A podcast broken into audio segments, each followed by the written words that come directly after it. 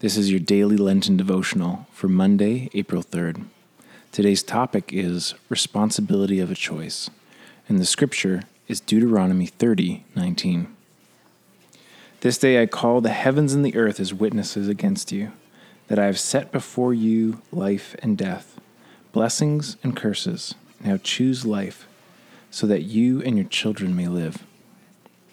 The second scripture is from Isaiah 53, verse 6. We all, like sheep, have gone astray. Each of us has turned to our own way, and the Lord has laid on him the iniquity of us all. The reflection comes from John Stott.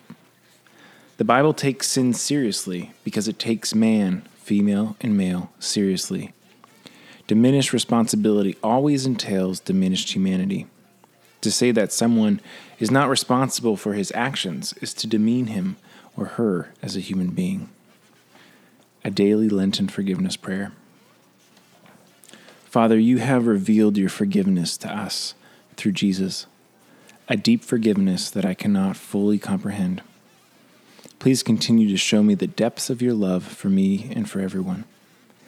Jesus, thank you for making forgiveness possible through your death on the cross and thank you for speaking forgiveness out so clearly. Thank you for forgiving those who crucified you, so that I can know just how real forgiveness is. Holy Spirit, help me to receive forgiveness, especially for those areas where I find it hard to forgive myself. Shine your light on the places where I need your mercy, dark, hidden places of the heart that I'm so blind to and unaware of. Work your forgiveness into my attitudes and my relationships.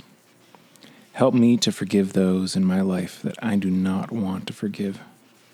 Please forgive those people I find it impossible to forgive, people who are motivated by politics, religion, race, and greed, and who are committing acts of unspeakable violence this day.